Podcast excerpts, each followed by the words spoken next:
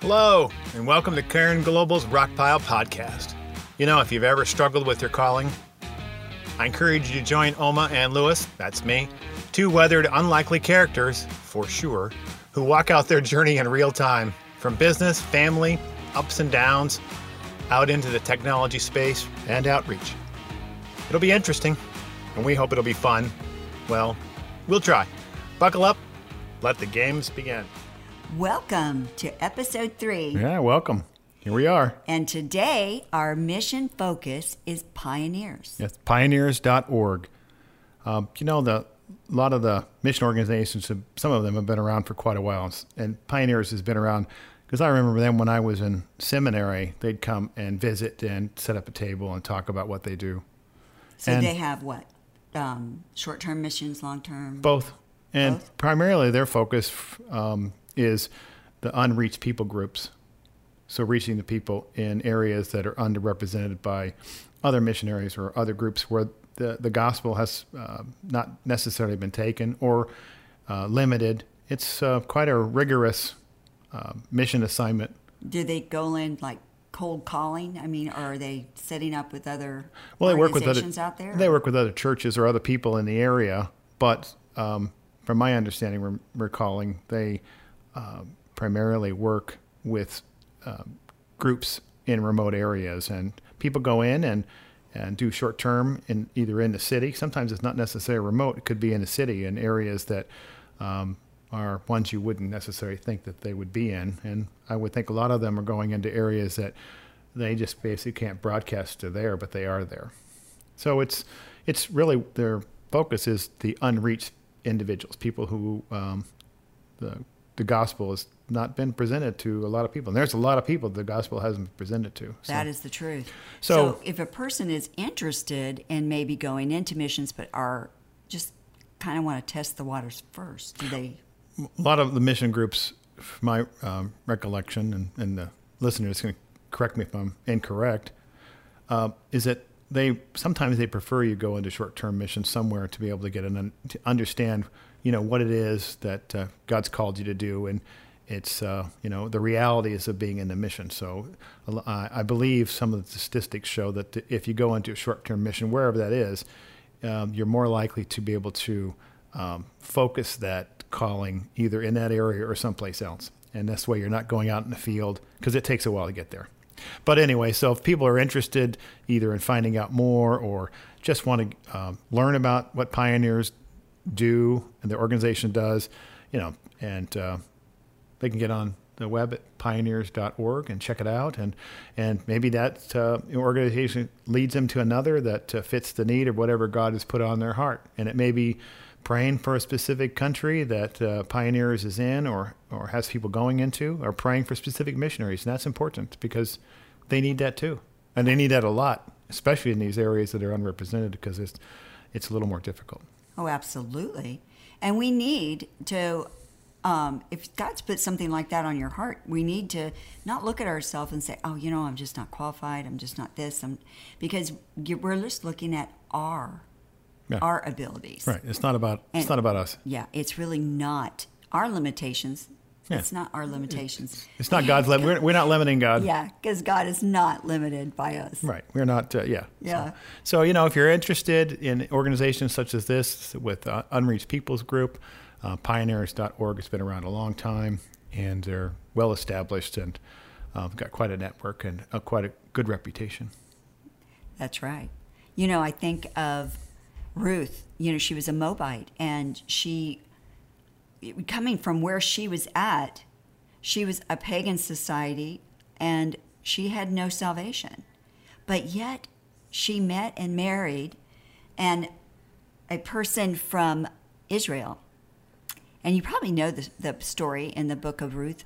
But you know what is wonderful about that is she started out just like all of us, lost and just unsure. But look where she ended up. She w- ended up in with Boaz and in the line of David and in the line of Jesus. Yeah. Yeah. You just don't know what our situation's going to be. We can't limit God because of where we start. Well, yeah. Well, we're not we're not limiting God but we think that we start someplace that uh, is so far away, or we have such a history that God's not going to be able to use use this, and um, then we we basically don't step out because we don't believe that um, God is big enough uh, or is great enough or more or powerful enough to get us past whatever it is we think that's that's roadblocking. That's just not true.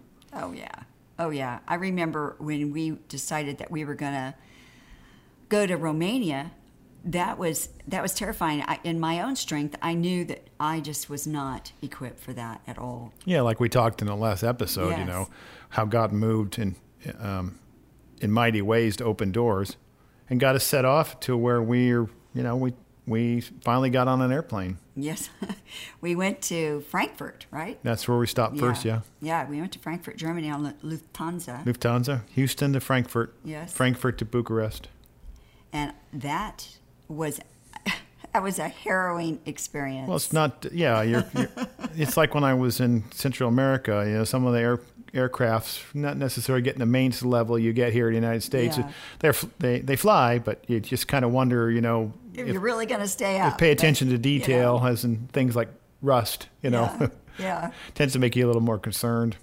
But we got there safely, and we landed, and were uh, greeted immediately. Well, it was evening time, and yeah, the, the person who boarded and greeted us would happen to have a uh, Military. military grade weapon and says, "Follow me." yeah, And about five or six of them. Well, they were, yeah. We all got up and quickly followed them. Yeah, well, yeah. They they opened the door, and one soldier came up and just said, "Look, men on the right and women on the left." And Walked down this long hallway with Yeah. one light bulb at the end. yes, now that was kind of like you felt like you were in like a Some- film noir, Right. You know, because you're you're walking down this long, damp, cold hallway, and you're and you look down the hall, and there's this one table with the lady behind it, and you think this is just surreal. This can't be Yes. true, but It's not like you're going through Dallas International Airport where you got, you know, special little pretzels on one place and drinks to eat over there. There's nothing in this. I mean, no, it but was this just was 1990, and and well, still. I mean, you know, I- I've been in the airport yeah, in 1990 and they still But had this they kind just come out of commun. It's just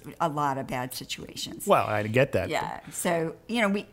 The scare factor went up Yeah, as soon as you got off the plane. This is true.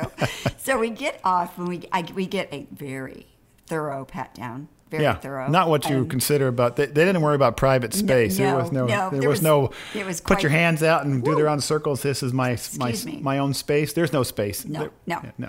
So then we walk into a nice big room, and that was also very, very dim. Yes. Very dim, like it just very few. A couple booths lights. with some. In, what do they call those? Um, immigration officials. Yes, couple couple of those, and the suitcases everywhere, and we're just supposed to collect the ones that are ours And put 'em on a then conveyor just belt. stand there.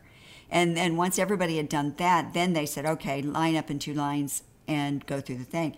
And And then we had, what, what, Oh, five wow. huge- We did. We had at least five. Yeah, five huge things. Those huge. Things. And Lufthansa allowed us to take more than our, our weight because we were going there for their humanitarian reasons. Yeah. And so we just packed all the we could, and I had a little carry off bag. Yes. That was my stuff. The rest of the stuff was all the Yeah. things we were bringing into the country. That's the truth, because mine was Approved and unapproved, for that matter. yeah, no, this is true.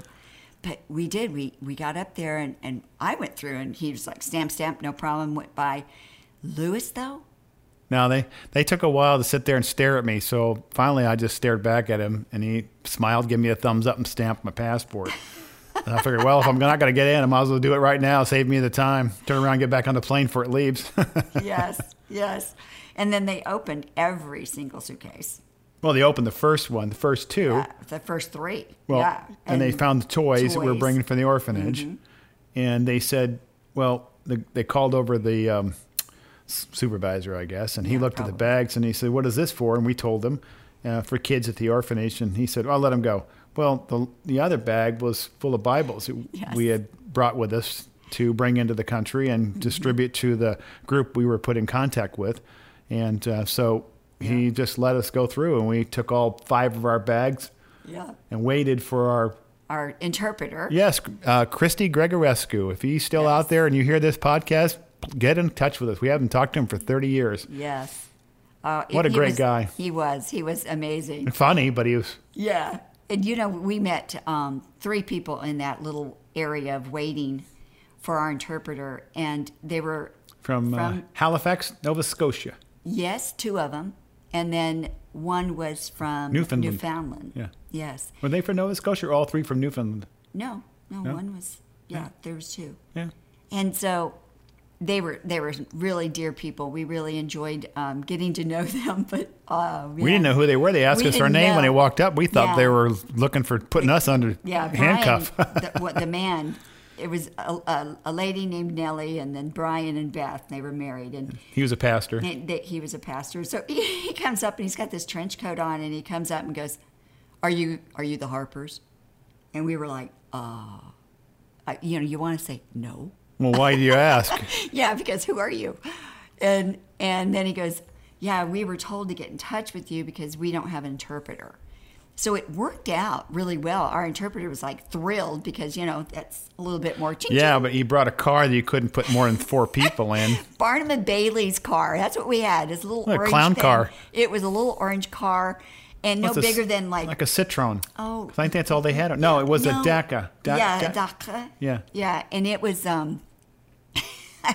we had Or the Dacia. luggage. It had luggage in the trunk, and it was piled up. The trunk couldn't even close, and the ropes are all tied all around it. And Yeah, you think we're going on a safari. Yeah, there's suitcases on the top of it. There's even a suitcase on the the hood of the. And we're sitting on each other's laps. We're sitting all in each other's laps. And he's telling us, "It's okay, it's okay, It's okay." It's okay. Yeah, it was so funny. Well, he had an orange car because Yeah, he you don't get a a lot of choices of cars. No. colors. You take whatever they give It was you. so funny. But here we are, tootling down the road, going in and out of traffic like crazy to get wherever we Oh, were in going. Bucharest, yeah. Yeah, in Bucharest. And we didn't. We had um, no idea. It was dark. We didn't know where we were going. He could Yeah. be taking us to to the, some field somewhere, all we knew. We didn't know.